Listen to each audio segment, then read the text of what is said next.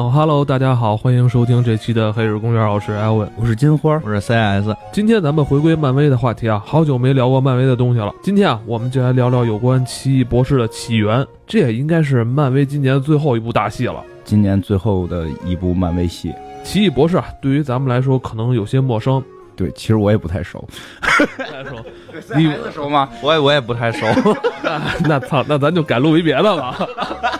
该片讲述了神经外科医生斯特兰奇在一次车祸中失去了双手工作的能力，最终在神秘的至尊法师帮助下，让他成为了拥有超凡魔力的能力，并运用自己的本领对抗黑暗力量的故事。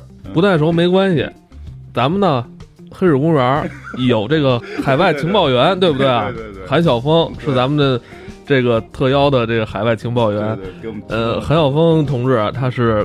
现在在美国西雅图工作，他也是经常给给咱们提供一些一手的一些漫画的一些资料哈。对，提供的还真是比较多，关于这个奇异博士的挺多的介绍。嗯，对，要不然这期真没法做了，因为都不熟。因为奇异博士这样就是太神秘了，而且能力值又太高，所以在常见的动画里边，他都属于这种就是正派这边的隐藏人物，所以他的。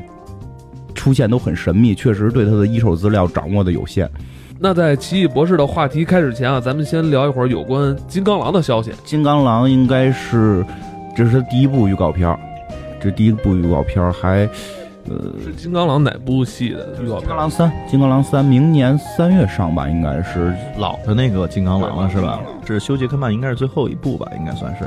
对，说是这个他演的最后一部，应该差不多，估计是他演的最后一部，而且演的是一个年迈金刚狼，而且时间线应该是，据说啊，时间线是逆转未来的那条时间线，而不是我们像今年看天启这条时间线，不是这个时间线，是另外那个，就是世界快灭亡啊或者怎么样的那条时间线，具体怎么样不知道，但是那个老的 X 教授将会出演，所以肯定不是年轻的这条线了，就是老的那条线的一个故事，是一个世界几乎快。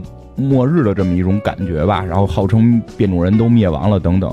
这块其实也挺逗的，是其实他刚把时间线重启完，对，要重新拍，把这个整个的一个世界整个重新拍一遍，然后他又接着最以前的这个我们最早看的那一代的 X 战警开始，然后又拍了这个金刚狼三。这个其实我们上一部里边其实还看到了这个休·杰克曼出演有一个花絮吧，他也算是中间的一个彩蛋。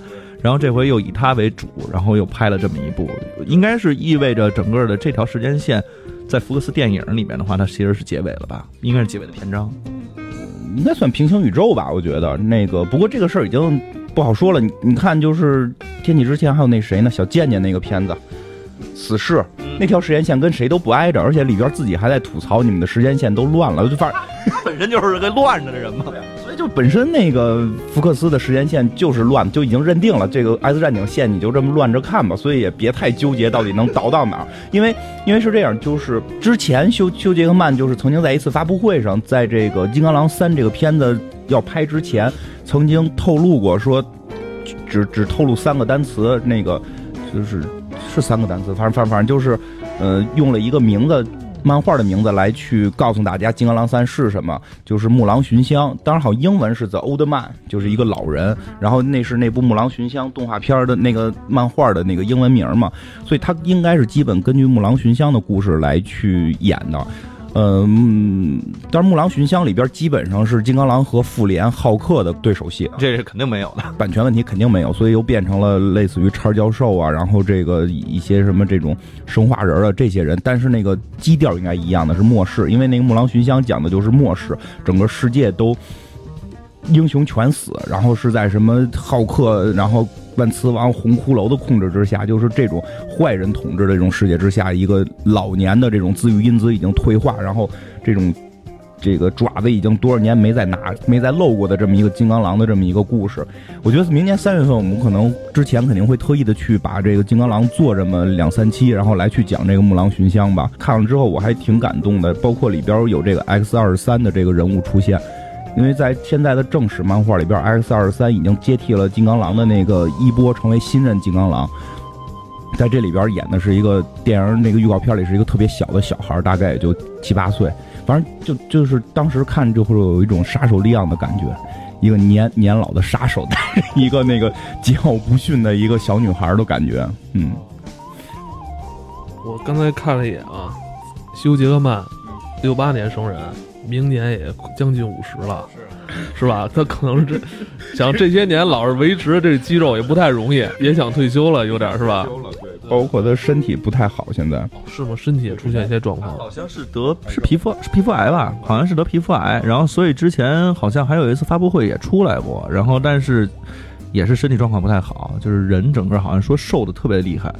他皮肤癌好像还是晚期啊，复发复发是皮肤癌复发，虽然说致死率不高，但是对比较痛苦。然后他特意的现在关注这些事儿嘛，做一些公益，就是呼吁大家涂防晒霜，因为他之前就是是澳大利亚那边晒太厉害了，他不使不使防晒霜，就得皮肤癌是挺不是皮肤癌皮肤病，他们其实这种就是晒几率是非常高的，因为他们白种人嘛，就是还就不是这的确是，而且他们本身就爱晒，晒完之后晒的跟螃蟹一样，然后就回家了。对，哥们儿煮啦，就是这样是吧？嗯，因为我们这行业嘛，经常关注一些国外这种公益的广告活动，就有那个专门去讲说。号召这个小孩从小涂防晒霜，然后站在阴影里边就能怎么怎么样，就不要老晒着。然后，因为他们不仅大人晒，把孩子也晒得跟小螃蟹似的，然后给就晒回家了，晒的跟小龙虾似的，是吧？咱们这边是缺晒，人那边晒过了。咱这边是天然的屏障，你知道吗？这个霾，对，霾是北京的纯。对呀，有霾，激光都打不到我们，很厉害的这种武器嘛，自然武器。哎，你就有一种那种红警哈，对方造了一个闪电风暴，我们这边咔造一个霾，然后让你打不到这种。地图上一看都黑一块，好像是乌克兰那，你选乌克兰那国家好像是有是这个吧？应该是吧，应该是吧。嗯，已经学有这种技术了，因为他们国外就是说谁去晒太阳，说明这人就是说。生活条件不错，有这种闲暇时间去休假 去晒晒成小麦好好好，咱咱就不提这个，咱说什么什么呢？他 这个，咱们今天聊奇异博士啊，也是捎带了去聊了一点金刚狼的一些话题。哇，真是这一年马上就过去了。记着咱们在年初的时候还说到这个木狼寻香啊，对对对，这这个事儿，转眼就也快到年底了。就是你你琢磨，再有四个月，这片儿基本就要上了啊。而且说到这块，不光这样，就是这两天还有那个《银河护卫队二》的那个。预告片也出了，那个我我也很喜欢，我我也看到他们的这种宣传海报了，非常酷哈。宣传片里边话说的很逗嘛，这个宇宙分为两种生物，一种是跳舞的，一种是不跳舞的。现在那个银河护卫队还是索尼？是不是不是？那一直就是漫威的，纯漫威的。他那个只有当时蜘蛛人是卖出去了，然后这个也收回了，剩下应该他没拿着什么吧？索尼就拿着了一个蜘蛛人，好像。索尼好像现在手里攥的是蜘蛛人，但蜘蛛人基本上合作嘛。福克斯手里是神奇四侠和 X 战警。银河护卫队里边没有索尼的这个份额吗？这个 IP 里边没有，没有。上一集里边那么多索尼的元素在里边，互相示好嘛。那会儿那会儿蜘蛛侠还没回归呢嘛，你明白吗？就互相示好，我的就是你的，你的就是我的，就 就是那个沃克曼呀什么那些东西都是都是索尼的嘛。不过说包括前一段还有那个大群的预告片嘛也出来了，就是更新的预告片，福克斯和漫威在。合作嘛，所以不确定是不是这些东西未来也会引进到漫威体系。包括现在很多说法，小贱贱都是非常有可能会跟蜘蛛侠未来会有互动的。就是那个也在福克斯手里嘛，就这个大蛋糕大家一起吃，没必要抢的那么狠。嗯，这主要是因为这市场做起来了。对对对对对，嗯，来吧，来奇异奇异博士吧，奇异博士，奇异博士啊，奇异博士，在这个。漫威宇宙里边其实是一个比较重要的角色，嗯，对，本身这个人的能力也很强。你先给大家先介绍一下有关奇异博士这个身世吧。就是电影，我估计就是讲这个奇异博士的起源，估计就是讲他的起源。但是就是大概我们来来聊聊吧。我觉得如果现在有怕剧透的，就是可以可以那什么。呃，看完电影之后再来听这个，但是我觉得无所谓，因为你听了之后会在看电影的时候更会有那种代入感，或者有这种悬悬疑感在里边。就是奇异博士这个人，这个故事，我感觉啊，就是我从预告片感觉，包括剧情感觉，它就像是哈利波特加上钢铁侠，然后加上盗梦空间，加上神探夏洛特。哦，是吗？这么多元素在里边？你是指这部电影？对，就这部电影，其实能够看出来会是这种感觉。全都是英国的。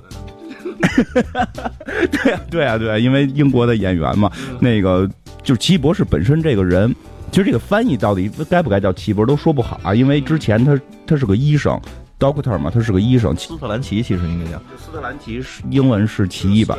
音译过来嘛，strange，然后他其实是斯特兰奇，他就这么着来译译。啊，就好像中国人你叫魏惊奇，是吧？他叫魏痉挛，听着跟名，听着跟药名儿。你不是不是不是你姓魏啊，是吧？这人叫惊奇，我本名也够怪的，我本名不比魏惊奇差。哎，是吗？是，我操，那不是那这也挺土的吧？这人，我操！不是之前那个，我记得《生活大爆炸》里面好像吐槽过，姓儿跟名字全都是 S 开头的，史蒂芬，然后斯特兰奇，然后他好像说这个呃，斯坦利好像起好多的这种英雄的名字都是两个同样字母开头的这个姓儿跟名儿，然后去起，然后什么什么什么的，我也记不住这一大堆了，人家都是英文的，反正也特意吐槽过。他这个里边其实这个就是史蒂芬斯特兰奇，然后是个医生嘛，在英文里边 Doctor 他其实还有代表博士的意思，所以翻译过来变成了奇异博士。这这又拧着花呢哈，就是很多人会纳闷他怎么是个博士，他还特别奇异嘛。但实际上应该是这个什么嘛，中文就是怪医生，就姓怪这个人叫怪医生。不是，这是不是有点借鉴这个日本漫画形象？怪医秦博士啊，不是 Black Jack 嘛，就是这应该是叫那个黑杰克嘛，咱们那会儿哎有点像，有点像。其实他翻译成奇异博士是有点怪的，因为他还有另一个名叫至尊法师，这个是他真正的绰号，但是他应该是叫至尊法师，就类似于我们去理解钢铁侠托尼斯塔克，钢铁侠是他的绰号，托尼斯塔克是他的名字，这个就应该是至尊法师、奇异医生、奇异博士，其实并不是他的绰号，应该不能说是他的绰号，法师我觉得像大法师什么什么，至尊法师，这个是他真正的身份，所以你能够明白这件事儿一定是跟魔法相关的。那他奇异博士实际是指的是这个怪医生，他以前是个医生，他是一个那个就是神经外科，好像是脑神经外科的一个医生，有这种手法特别特别的高超啊。没事，我知道，那常知道不要捣乱。那个据说啊，他是在小的时候，大概十一二岁的时候，他妹妹什么的这个受伤，然后他给他妹妹进行这个外科的包扎什么的，然后从此就是对医生这个。职业感兴趣了，然后他开始也是奔着一个这个这个一心向善、一心扶死救伤的这种心情去去做这个医生，但是他天赋特别的好。这种闪电手，就就是就是外科嘛，脑神经外科，这应该，应我不太懂医学，但我觉得脑神经外科应该是这个世界最顶尖，就是要求手艺最好嘛。因为经常说外科医生相当于艺术家嘛，他的手法是很重要的。那你这话让内科大夫听了就不乐意了。内科内科都是哲学家，你知道吗？因为以前我们那我们那个老师说了，我们老师说了，就说什么什么中医什么这些东西什么的，不要拿医学科学来衡量，我们这叫哲学。所以内科的这些。都是哲学家，你知道吗？我没有说谁不好啊，就这意思吧。就是，然后他这个，但是呢，他后来据说他妹妹、他妈妈全都得病死了，让他对于医学开始产生质疑了，产生怀疑了，是吧？你看我的医术这么高，但也挽救不了这个家人的性命。对对对，然后从此之后，他就开始这个专门以挣钱为主，就成了那种私人医生。你想让爷开刀，就得给钱。还不是一块两块能解决的，你那保险都不行，成千上万的，所以专门给很多富豪做做手术，就特别特别有钱。我们会在预告片里看到他有一个镜头，拉开抽屉全是表，全是名表，一挑今儿戴哪块儿。我看他们那他这车也挺厉害的，对对对对对，那个他那个车据说还有那个外外国的朋友就是分析了，那个给我那视频里边有是哪哪哪款我没记住，反正是一个特别屌的一个跑车，然后那个特别厉害，他特别有钱，他特别特别有钱，然后呢。但是他爸爸后来也病了，也要死。就这人命犯孤煞星，你知道吗？他爸爸也要死。然后这会儿他弟弟就来让他去见他爸爸，然后就是你爸爸快死了，你去见一下嘛。但是他就特别的，你说自私也好，说是什么，这种心情我倒是能理解。就是他不想再让亲人离开他了，但是他又不能去阻止这件事儿。他选择唯一办法就是我不见，逃避型人格，这应该属于。不是他跟他爸关系怎么样？应该还好吧，就是这个就就就就不不知道啊，这不知道到底。他爸病的时候，他就是觉得也无力挽回，是吧？他他就是在感情上把自己封闭起来了。对对，他就不就我觉得他等于就是心里有障碍了，因为你想开始他还给他妹妹包扎什么的，他应该是心地挺纯净的，但是他经历了一些事儿之后，他拒绝去见他父亲临死，因为他不想跟亲人有这种我我我猜测这种心理上的。这种羁绊。对对对，包括据说他把自己的未婚妻也都给弄弄，就是给给分手了什么的，这些就我觉得是这个人是心里有毛病了，就当时是就是绝对是有心理疾病了，然后他恐就是怕是离开，所以他他先离开所有人。然后这后来他弟弟就不干这件事儿，就就他爸死掉了嘛，他弟弟就觉得他爸临死前有遗憾，就跟他争执，就跟他闹，跟他上蹿下跳，闹在街上蹦，然后让车给怼死了。然后这件事儿让他改变了，他突然觉得自己可能就是之前那么冷漠是不对的，然后他把弟弟给冰冻到一个冰坨子里，准备寻找方法来救他弟弟。然后呢，更逗的是，他弟弟后来好像是好像反正是受了这个吸血鬼的诅咒，他弟弟最后变成吸血鬼了。真真真的是让他的弟弟后来变成吸血鬼了，哦，这又引入了一些奇幻的色彩在里边了，是吧？本身因为本身那个，你说我们就是刀锋战士是漫威体系的，包括后来那个小贱贱，小贱贱是把那个谁是把那个德古拉伯爵的未婚妻给抢了，现在现在那个死侍的媳妇儿是一个那个女吸血鬼，那女吸血鬼就是亲谁就可以把谁的生命值吸光，但是小贱贱是不死的，所以他们俩才能亲，他们俩才能搞，然后这俩人搞特带劲，这俩人最后结婚了。然后，然后那个女的本来是那个德古拉伯爵的这个未婚妻，然后那个让小贱贱去负责保护，把她从一个地儿保护到一个地儿，然后这过程中小贱贱跟他好上了，所以就是这这里边都是错综复杂，是有联系的，就是他们跟吸血鬼也是有联系的。然后这个这先搁下，就然后奇异博士这个他弟弟这后来也也变冰坨子了嘛，然后他又过了多久之后，他自己出车祸了，就是手就。残废了，然后就不能再做外科手术了，没有别的技能嘛，他只能够就是给人做手术。他又想恢复双手的能力，然后他就全天下的去找这种灵丹妙药。然后这种当医学解决不了的时候，人类一般就会相信神秘的力量。然后他最后就是听人说，在这个中国的西藏啊，中国的西藏一定要明确这件事儿。中国的西藏有这么一个神秘的这么一个组织，这些里边有真正的大法师，他们有可能会解决他的这个问题。所以他又最后是倾家荡产，治手的这个过程中花费了他所有的积蓄，因为他那会儿也不能挣钱了。不是他这手是就是这么严重吗？伤的？看的感觉好像不是废了。不是废了，但是是说就就你可以举个例子吧，就比如说咱咱咱咱现在肯定都有倒水的时候，你那手哆嗦，这对于神经外科医生来说的话，那你那你这不定捅着什么东西了呢？你这弄完之后人家不会说话了，这鼻子眼可能可能喝水，这种感觉，对，就是就全都错了嘛。但是你这个对于神经外科医生来说肯定不行，所以他就是说要去找这种方法去去救治自己的双手，让他恢复这种能力。所以就是到了中国西藏。对，到了中国，为为什么特意想？因为据说啊，据说拍摄地点是在尼泊尔，所以我们不太确定在电影里边这个地方是尼泊尔还是还是西藏。当然，在原著里边确实是中国的西藏，因为据说有些反动国家就就是对我国主权老有这种，就是就要打倒他们，明白吗？就要打倒他们，所以我们特意要强调，应该是在就是原著里是在中国的西藏有一个叫做那个喜马拉雅山的半山腰有一个神殿，叫做卡马泰基。这好怪的名字呀！然后里边有一个叫古一法师，就是这么一个古伊尔法师。古古伊尔怎么听着有点像魔兽里的，听着听着像魔兽里的名字了。古伊尔法师，古古一法师好像是叫埃神万吧？我听那个他们那个英文念是这么念，我不知道念对不对啊。但是特意说一下，那个里边那个法师是个白胡子老爷爷，当然在这个片子里边是一个光头女人。光头女人实际上是那个老爷爷古一法师，然后他找到古一法师之后，就让古一法师给他治手嘛，就说也有钱，也有钱，你给我治。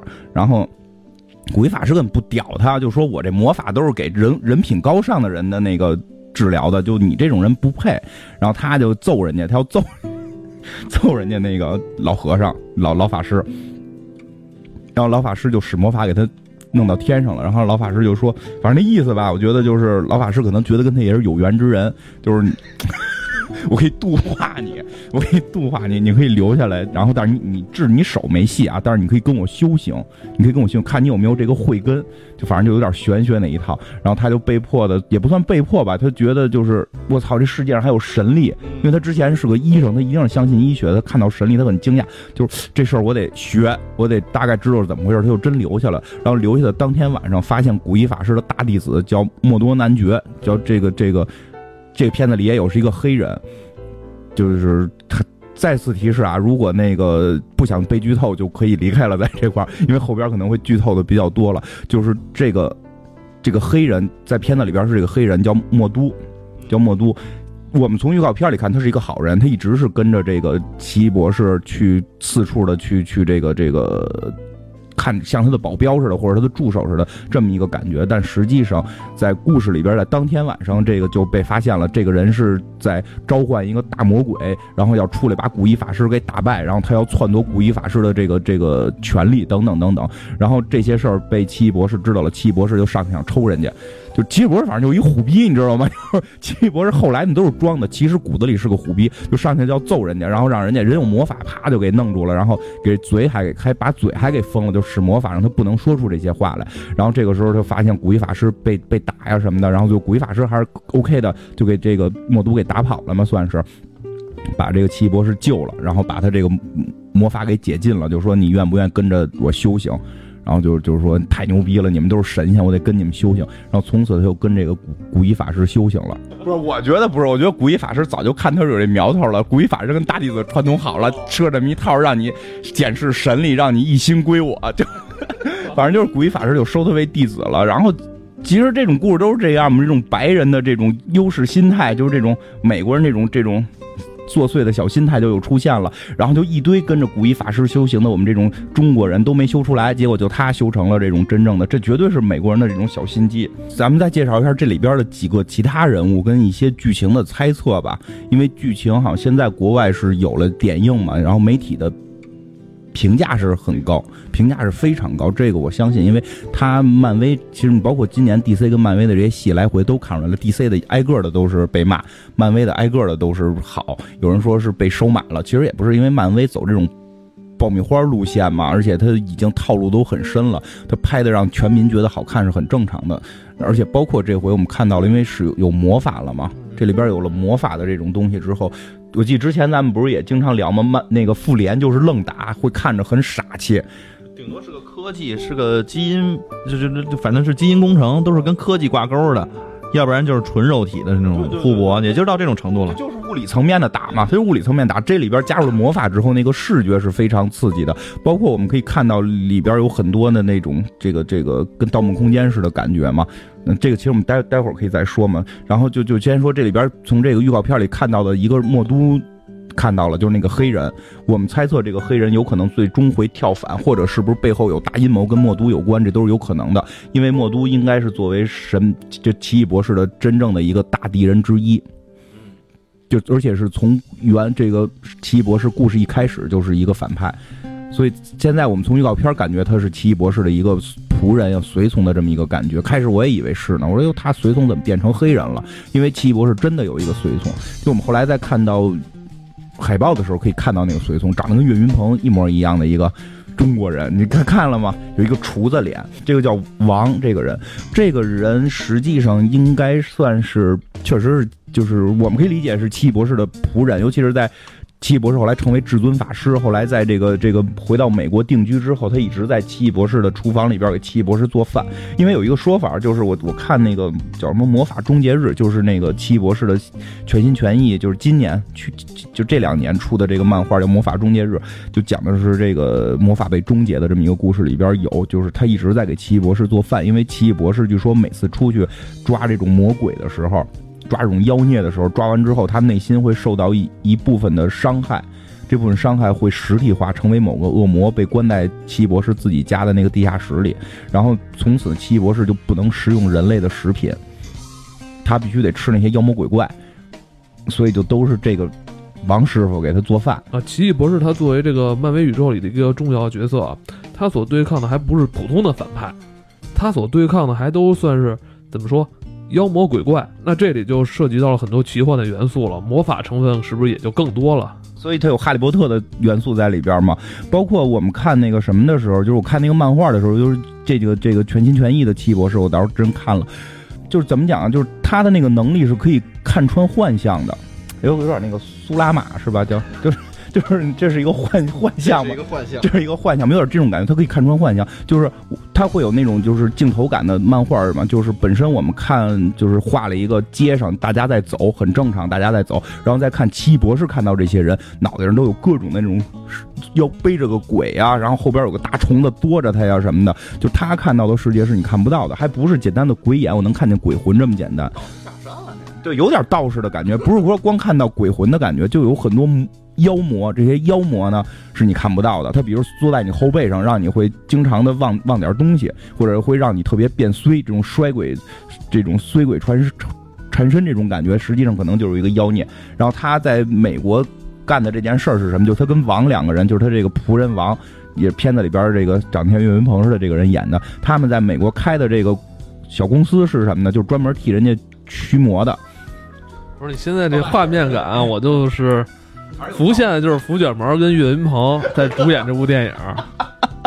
就就估计岳云鹏演这个王还不是主要人物，但是最终他会成为这个齐博士的助手。包括我看的那个里边，就是他后来在古一法师不在之后，他在那个喜马拉雅山上还还还养着一帮徒弟。其实这个王很厉害，他并不是一个随逼，说是只会做饭，他的魔法能力都是很强的。而他之前王也是跟那古一尔法师他们一波了是吗？对对对，也是他的徒弟之一。包括我还看了一个叫《奇异博士》的，就类似于前传，不是前传，《奇异博士》第一集的那那么大概一个后话的这么起源的故事里边，有那个王是一个长发翩翩的。中国少年特别特别帅，然后他是后来跟那个墨都对抗的时候，是用了什么特强的魔法，直接去对抗墨都召唤的那个大妖怪多玛姆，然后把自己给烧尽了，然后燃烧了自己，燃烧自己之后头发给烧没了，然后所以后来成了一个类似于秃瓢的那么一个形象。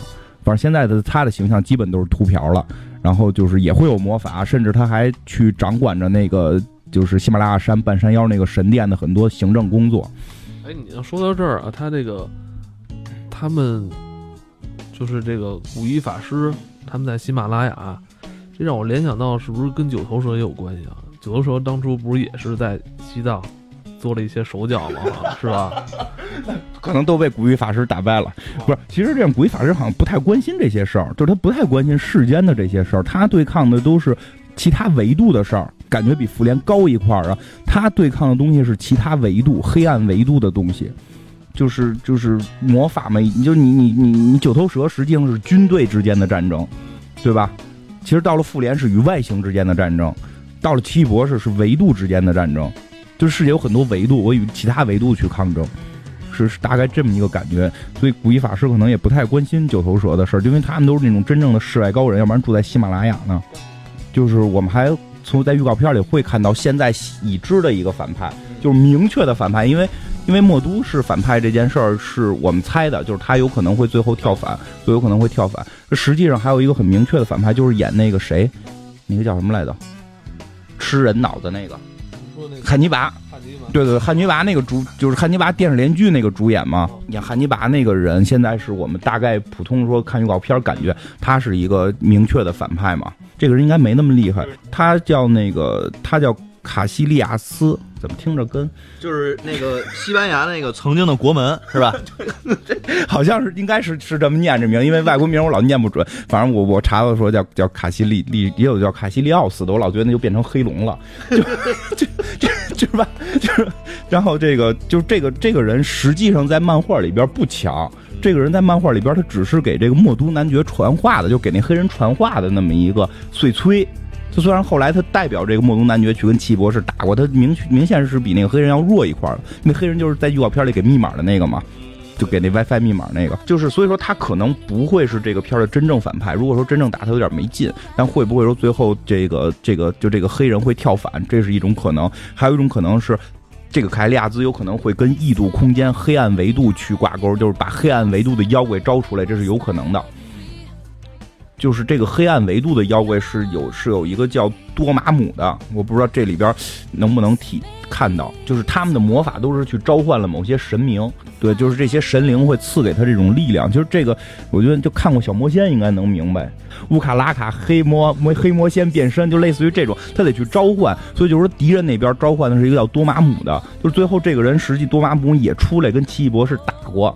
就是大概剧情就是说，奇异博士跟多玛姆两个人就是就是奇异博士发现多玛姆有要要这个打打地球，是因为古一法师的能力在下降，因为老了嘛，所以他要打地球，他就去直接去先发制人是怎么样，就是跟这个打起来了，跟这个叫多玛姆的这个异度空间的敌人，然后最后两边打的时候就天崩地裂，然后把一个屏障打破了。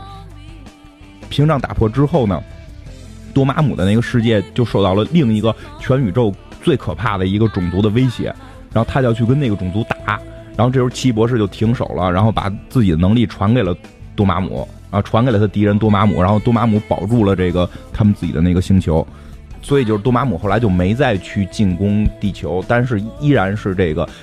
奇异博士的一个主要敌人，但是特意说一点是什么？就后来，其实多玛姆跟奇异博士两个人之间，两个人之间不是是有亲戚关系的啊？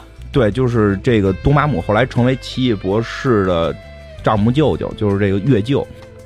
就是后来奇异博士娶了多玛姆的侄女，应该是娶的那个媳妇儿，也不知道多少岁。人性化是这样，但你也不知道她是什么，你也不知道她多少岁，你也不知道她到底怎么样。据说体重什么的都是可变的。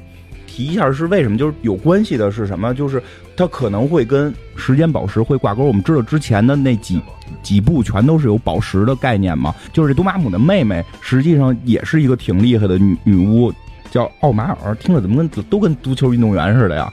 就是就就是他们起了一个足球运动员的名字，是吗？啊，叫这个奥艾马尔吗，叫艾叫这个奥奥马尔的人，这个奥马尔等于是奇异博士的丈母娘，她一直在这个多玛姆这个去吸取多玛姆的能量，然后呢，怎么样就是去统治他的黑暗空间这个黑暗维度，然后同时他可以利用永恒的实体，反正资料是这么写的，他利用永恒的实体强化自己，所以这块提到了永恒，就是永恒是个人，是个神吧，应该是他一个具象化，就是在。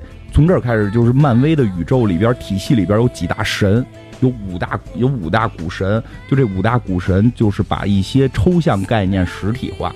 就这个我不知道大家之前听没听说过。其实因为我们之前看到浩克呀什么这种钢铁侠都是很基础的物理层面的东西，就一旦到了更高层面，它有这种古神，就是神是不是跟那五颗宝石也有一个关系？有有一定关系，有一定关系，但是也不是一一对应。但是明确的是，永恒这个神实体化的永恒是对应的时间，所以所以现在就是猜测奇异博士这个故事里会引出时间宝石，是不是这几颗宝石就齐了吧？就是灭霸那手上那个手套，你可以算算，你可以算算那个那个谁有一个那个。维洛基洛基的法杖，那是一个。然后那个，呃，那叫什么来着？星爵拿了一块儿。对，星爵那有一个。然后这个如果也算一个，这是三个。还还还有哪个？还有那个美国队长那个那个魔方，那那个宇宙魔方。然后还有那个雷神里边的那个太太乙，就以太还是叫什么玩意儿？就是那个黑暗的那个一个宝石，有五个，应该现在好像是五个吧。不止五个吧？他那手套六个吧？六应该是六个，还有一个不知道在哪儿，我我我一下想不起来了。数那个几个斯坦似的，总是数完了前头忘了后头，就反正就是这个确定，就是说猜测时间宝石应该是在这个奇异博士手里，差不多无敌了。我觉得他就是时间、空间，然后历史、现实全部都可以改，达到那个层面了。满达那个就是发波能力嘛，那个就是跟灭霸这不一样。所以就说一下那几个古神吧，一个是永恒，就是这里边刚才我们提到那个永恒，它对应的会是时间。然后还有是这个，一个叫无限的，这都是可以具体化到一个人形，然后会跟复联他们有互动的。然后那个无限是对应的是空间，还有一个比较有名的叫死亡，死亡是灭霸的情人，就是就是不是死亡是灭霸的暗恋的情人，就是灭霸一直暗恋死亡，然后死亡女神就不屌灭霸，然后死亡女神利用灭霸去毁灭全世界，去毁灭全宇宙，但是呢。死亡一直一直暗示灭霸他跟那个死侍特别好，然后死侍呢就也特别上赶着跟这个死死神在一块儿，所以灭霸给了死侍一个诅咒，就让死侍永远不死。再加上死侍的那个特强的自愈能力，就导致了死侍的彻底不死，所以死侍永远不能跟他心爱的死亡女神在一起。所以后来死侍和吸血鬼女王结婚了，所以死亡也是其中一个实体化的人，就死亡是这几个人里比较有有名的。还有一个叫湮灭，应该是，还有一个是叫湮灭，这是不是有点像那个龙珠啊？龙珠也变成那个实体化了吗？实体化。然后还有一个最有名的叫吞星，这个应该是最有名的，而且是出现过，是在老版的那个那个 F 四里出现过，就是神奇四侠。神奇四侠二吧，应该是最后就是银翼滑翔者，啊银翼滑翔者就是吞星的那个小仆人嘛然后要来一个一个的星球要吞掉，然后这个吞星也是实体化，就是吞星一个脑袋就有地球那么大嘛，就可以把地球吃掉。但好在漫画里边，它倒没有那么大个儿，但也基本上是巨型的那种超大巨人。然后那个是它是可以就是抓着那个星球吃的那种感觉，它是可以吃星球的，所以叫吞星。就是饥饿，它就只有吃星球才能饱，它是代表着平衡。它其实就是毁灭神，就是《龙珠》里的毁灭神，他对他负责毁灭，就是其实就是说奇异博士这件事儿可以跨到了那个真正的那种大神级别了，嗯，就能明白奇异博士大概有多厉害吧？就然后就是这个还有其实需要介绍一下，就是奇异博士的那几个装备，因为这里边有一个比较著名的叫阿格摩托之眼。这个是他挂在胸前的那么一个金属牌子，我们会在预告片里边能看到那个东西是吧？而且他那个好像他们那组织整个好像都有这个徽记的样子吧？灰记应该是有吧，就是但是真正中间有眼睛的就他这个，他这个眼睛是可以通过施法打开这个眼睛，然后往外喷射大光的，这个是而且可以就是看穿所有的伪装，他也应该去那个暗那个那个。堕堕落精灵的主城，我觉得他应该去堕落，他们都是看伪装的，我觉得。就这阿格摩托之眼，他能也能看穿幻象，然后而且他可以，他可以就是创造这种，也可以创造幻象，或者创创造召唤这种曾经发生的事情，在现在去展现。当然最厉害的，我觉得还是发大波这种，啪眼睛一睁，呜呜就大波发出来，这种这种这种感觉。也是跟那个那个谁 Scott 的那个眼睛似的嘛，就无限能量的空间，啪一打开就就那种感觉。对，有点那种感觉，它可以放射无限的魔法能量，就去确实是这么说的。然后，而且就是据说他还能够和永恒沟通，我不知道这片子里会不会去演到了，就是他能够跟这个永恒的实体化去沟通，而且他可以这个甚至能穿越等等的都有可能。我觉得这纳鲁也该出来了。对 对对，他现在他们这能力啊，都是都基本是纳鲁那一级别的，对呀、是吧？无限的先知，什么又可以改变所有，对时间就是想怎么玩怎么玩对。对对，真的是这样，差不多。所以他很狠嘛。包括你知道，我们之前看到的复联里最狠的，实际上是红女巫嘛，对吧？就红女巫爆豆情况下是非常狠的。就是红女巫后来就创造的那些，就是据说是红女巫后来召唤过多玛姆出现，然后被这个阿格摩多之眼就一招就给打没了，说因为这都是幻象，全被看破。就是世界上到底是什么？你看到的都不是你看到的，就就是有这种感觉，你你你你明白吧？而且据说这个东西最后附身到这个奇异博士脑门上，跟二郎神似的，咔开一眼睛。我还有一个疑问啊，怎么说？他们这级别的人里边，嗯那他们有信仰吗？还有上帝这种 上帝的存在吗？有有有有，但他们信一些其他的神，就包括就是就是后来还有一个就是奇异博士得算装备，还有什么叫叫维山地魔阵，就是你我们可以看到那个他他那个呃住房的那个玻璃上边画的就是这个阵，包括那个卡卡西利亚兹脑门上刻的也是这个，包括我看到那个点映的时候，好多明星去嘛，都可以跟那个合影，就是他有一个那个。窗户，然后上边有一个造型，跟那个造型去合影。斯坦利老爷子也跟那个合影了，因为据说那个是可以驱除所有恶魔的，就是他也有这种信仰，他也信的就是。就不是不是咱们信的这些了，就是真正的古神拥有所有魔法能量，信这种他也信三位一体嘛，因为这三位一体反正据说就是这个连起来就是叫这个维山地，然后其中排第三的是这叫阿格莫多的，然后上头还有俩我记不太清了，一个男神一个女神，然后反正就就是就特别屌，他们信这些东西了就。嗯，所以我虽然我虽然理解不了，就是那么高级那么大的东西，但是他们之间什么技术应该是用那印度人发明的那些吧？那油 那油他什么的，那油多是吧？对对，可能是吧，可能是，反正太大了。包括他还有一个装备是他的那个斗篷，包括我们在预告片里看到，特意有一个镜头，他把斗篷穿上嘛，啊，就那个斗篷也是一个宝物，一个橙色的装备，橙色披风。三成的人，我天哪，那怎么研究的？对，然后他那个斗篷是说可以让他飞，然后特意还提了，就是说实际上法师都可以飞，但需要耗魔，这个斗篷可以不耗魔，就是不耗蓝的飞。我现在有又有一个疑问啊，没戏吧？没戏，没戏。这几个好像都没什么太大戏，他们都不是在一个维度去打了，你这看着都是幻象，都是这想，你这发什么眼眼眼眼激光那口炮的，你就没用。全蝙蝠侠不能治他吗？都是幻象，没有人能治他。哎，再说他们不是一个宇宙嘛？就算是一个宇宙也治不了，因为都是幻象。就是你看破了什么是幻象。不过据说是，其实这些英雄有起起落落的时候。这个这个这奇异博士好像是在哪个阶段曾经有过低谷，连蜘蛛侠都可以虐他。他有过低谷的时候，然后包括那个浩克，蜘蛛侠虐他是不是因为他得念咒，然后把嘴给封上了不，浩克是跟浩克打的时候，我记得是，就是念不出咒来，就先给你来一个脚踢啊，或者来一个拳击啊，然后你就念不出咒了，你给他打断了就完了，因为他真的是需要念咒的，他是需要念咒。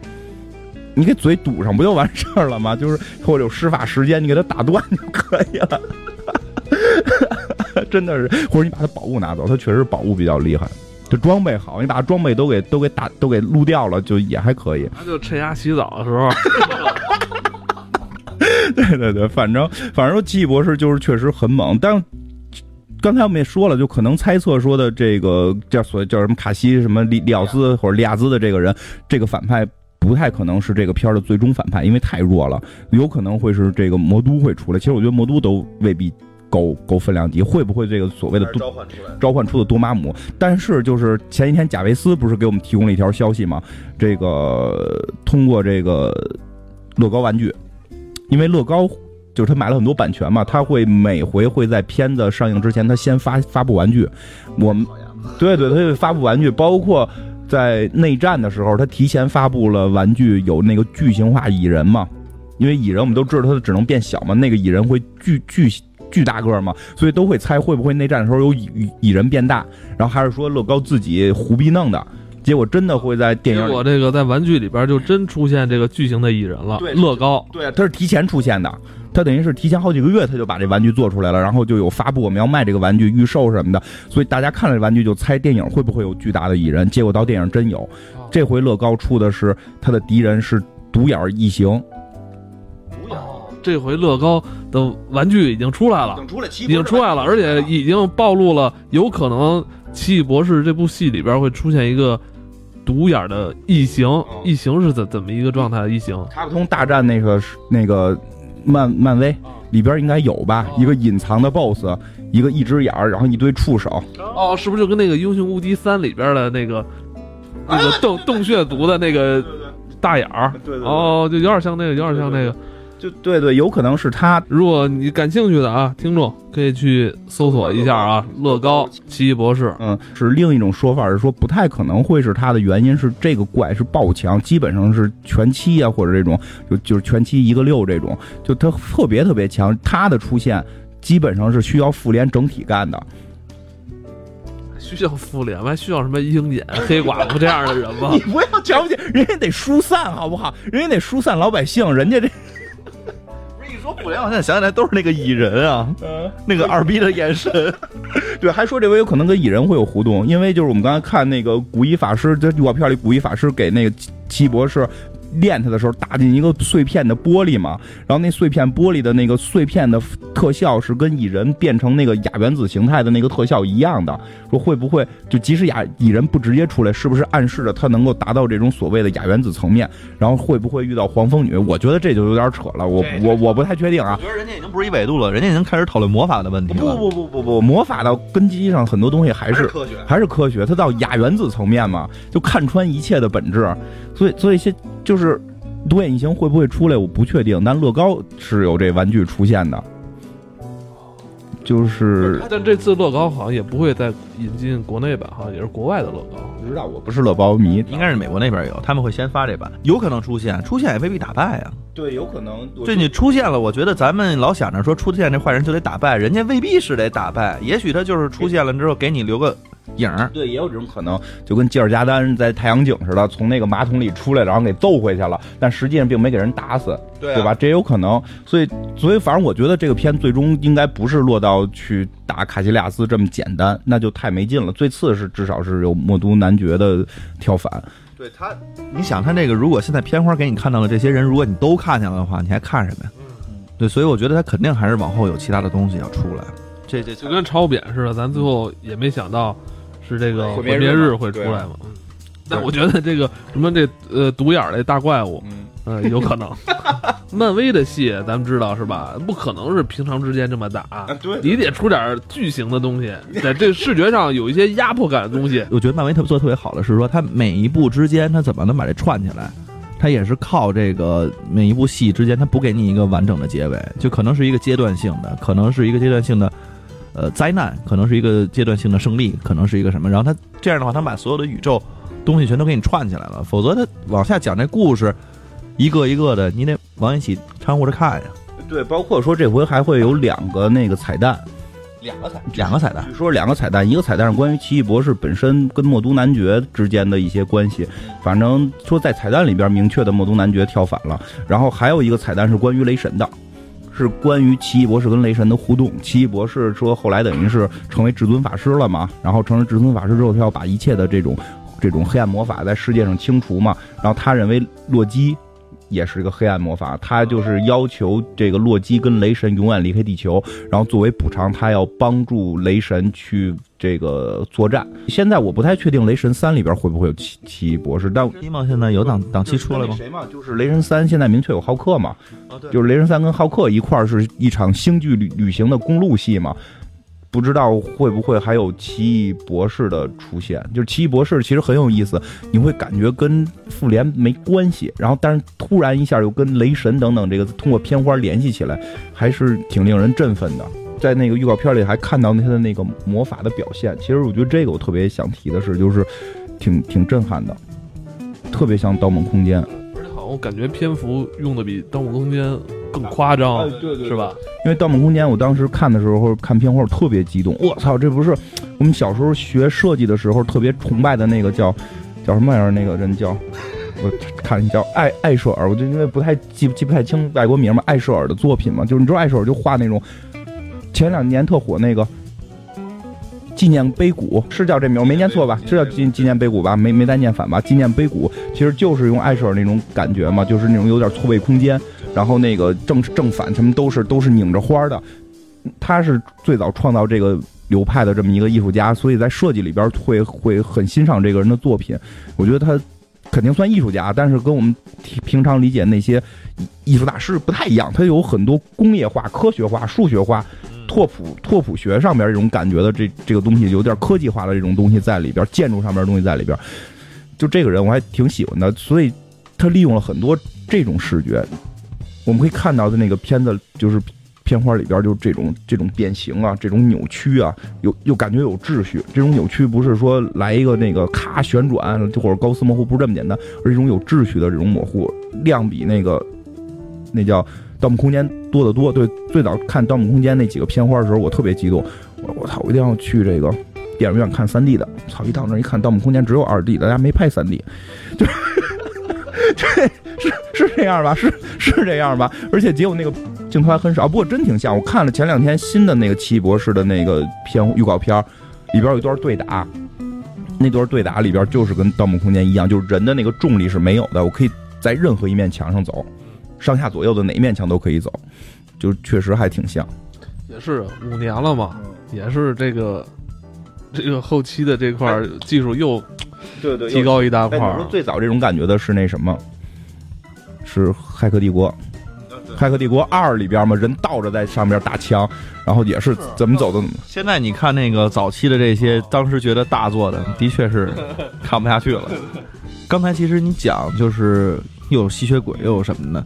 包括这个金刚狼，其实它有点狼人的那感觉。其实我觉得它这里边还有很多这种魔法的元素，而且这元素看上去奇异博士是第一次以这为主，但是之前好像整个漫威体系里面对于这些的东西的渲染应该还挺多的，包括 X 战警，然后你你红女巫啊这些，就红女巫明确的是魔法，对 X 战警里边那些人就不是魔法是吧？红女巫其实就是 X 战警嘛，但是就是说 X 战警后来在电影版里边是福克斯的嘛，他没有特意的去渲染魔法的这个感觉。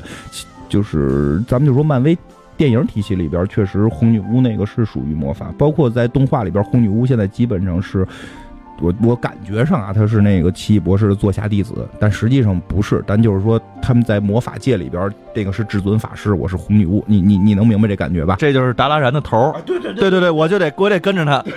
有辈分，有 辈分，有辈分。再说奇异博士挺逗的是什么？就是他在那个能力值里边，他的技巧战斗技巧还挺高，好多粉丝。不认可这件事，认为他战斗技巧不应该。我记得是六啊，是是几是七啊什么的，就认为他是个魔法师，他怎么会有战斗技巧？前身是一个外科大夫，就是外国人对这件事理解，他学的是中国的法术，他会从扎马步开始，在片子里边我估计也会看到他从扎马步开始练，就是他外国人理解中国的魔法跟武功夫是接近的，先是扎马步，而且包括在片子里边他打人最后也是抡拳头，就是在早期也是抡拳头跟人打。可是战斗技巧要是六的话，他这个应该是跟美队一个水平吧？特别想说什么，在漫画里边，并不是像我们想的，永远的就哈跟那打坐这种。虽然打坐镜头也有，他出去打仗拎个斧子，就。一个持斧的魔法师，你体会下一个持斧的法师。觉得现在听上去，我觉得他更偏向于萨满，就是包括就说它里边对于魔法的认知，其实挺有意思的。嗯，其实你看火人啊、冰人，就 S 战警这些，他们去操纵元素的，并不会理解为魔法。可能我们去理解魔法就是凭空造火，对吧？这就叫魔法了。但是他们理解那个叫异能，就是魔法这个东西是比异能要强的，就他是看穿。他讲的是这种悟，就是我能看穿一切都是虚妄，一切都是假，就有点禅宗那种感觉。所以它里边很多东西，就是我们会在片子里可能也会看到，就灵魂出窍，去看穿世界，所有你所看到的全部都是虚假的东西。如何看到事物的本质，就是看穿这个幻象。就他那个魔法给我的感觉，就已经是打开了一道门，召唤了一个什么什么东西。这个东西可以是火，可以是冰，可以是什么？可以是大怪物。可你也可以通过这么一个呃。手法吧，然后去去毁灭东西。对对对对对对。你看红红女巫其实也是这样嘛。红女巫她其实是通过就就感觉是那个什么隔空取物似的，但是实际上她干的很多事，她能操作人的思想，还能怎么样？就是她能给你造成幻象，也能抹除幻象。人家发大招的时候，那已经是整个造成了一大事件。就对对对对，就对他他那就是魔法，他那个明确就是魔法嘛，所以就是。他们老外吧，可能对于魔法的理解就不是光操纵元素那么简单。但是，但是我我对于魔法理解是这样，魔法其实跟变戏法是差不多。就是歘就从那儿掏出一东西来，从那儿就能消失一东西，就这种感觉。哎，你说这个呢？你现在你可以上网，我记得我微博转了吧，转没转我不记得了。就是有一个奇异博士的宣传期，然后有那么一个短片，就是他是那个是鸡毛秀吧，还是哪个？就是那个外国一个脱口秀主持人跟他拍了一短片，说他们家孩子过生日，叫要找一个法师，要找一个魔术师，因为国外魔术师跟魔法师是一个词儿吧？Magic 应该是一个词儿。结果他把这个人招来了，然后还让他上，还。说那个，然后他来了就赶紧跟人说说的，你们这有什么妖魔邪祟需要我解说？然后咔说这有一堆呢，一开门一群小孩你说啊，在那过生日嘛？然后那奇异博士都傻了，还说这个他们是被附体了吗？然后说不是，你你赶紧变点兔子出来让他们高兴。他说我操，我这种身份怎么能变兔子呢？然后说你连兔子都不会变，还敢叫什么至尊法师？说然后打开他那个叫是叫领英是吗？叫什么玩意儿？这个打开领英看，说你看你这上面写的至尊法师，什么全世界最强的魔术师什么的，然后他说这这都是假的。你看这个人还写自己是最最好的脱口秀节目主持人呢。然后后来就就就是说的我要走了什么，他说这个赶紧的，我花了一百五十块钱呢，你赶紧来变魔术。有然后一听一百五十块钱可可以变，可以有那个有那个小视频，其实挺好玩的，可以看看。是一档综艺节目是吧？就是他们那个脱口秀节目，然后是宣传这个片子，所以让那个。卷福自己来演的这个宣传还挺多的，我包括还看见有一些这种线下的，就是他进那个漫画迷的书店，然后跟漫画迷互动，然后就 类似于这种东西还挺多的，都是卷福自己亲自去的，对啊，那挺好玩。就包括刚才那片里也特意的就说那短片里也是，最后摸他那眼睛说别摸，然后就一碰那眼睛的时候那个。就是那个卷福那个声音都会变，是有那种有回音的那种声音了。就是说别动我的这个阿古摩多之眼，就是什么的，就是所以那个眼睛肯定会在片子里边是出现的，那是肯定。不，这这次宣传确实挺多。不得不说一句，人家真是把这东西当一文化去做，它不是当成一件就是简单的就漫画这么这么着去做。对，少儿读物，就是人家真的是动用了全社会的力量在玩那么一件事儿，感觉。因为我觉得他们可能这种作品吧。它的年龄跨度会比较大，受众群啊会比较大一些。里边还是有一些思想的。我觉得可能说我们看完电影会来再去聊吧。包括对于魔法这个东西的认知，其实我觉得那就是梦，那就是梦想。国外会很在乎这个，因为在《魔法停转日》里边有一个镜头会让我特别有感触，就是就是说，反正就是从哪儿来了一群人，把你整个世界的魔法全部抽干了。然后这个世界人的任何魔力都不能使了，像至尊法师啊、红女巫啊，然后密克呀这帮人都没魔力了。就这帮人还 OK，他们都是英雄。然后后来就说有一帮魔力特别低的人，然后受到感召去了那个喜马拉雅的那个半山腰那个神殿。就其中有一个就跟我的超能力是接是一样的，就是可以做梦，就是做梦的时候感觉特别真实。说其实这也属于魔力，就是那个人的能力，就是我做梦的时候可以在在真实的世界去去感知，就这种。其实啊，今天跟我们一块录音的还有之前参与过录制真田丸那期的老朋友玉变丸，来来来，跟大家打一招呼。大家好啊，我来看看。呃，你最近在追什么剧呢？还追真田丸呢。太专一了，我们做完那期就没再看，暴露了，我们都是假的，真爱，他是真爱。到了一个非常不错的阶段，他终于进城了，一下就转变了。这个可能上一集吧，上一集应该是刚进城，就期待吧，后边会更精彩。已经到应该到第三章了，他改名了也。把他父亲那个名字里边要走了一个嘛，信繁就变成那个姓孙了嘛。就是也没时间了，不用你再多说了。那个完了的大结局的时候，之前说过嘛，大结局不是会再聊一次真天丸吗？对对，真天丸，真天丸，就先聊到这儿吧。这期时间可能也超了，拜拜，拜拜。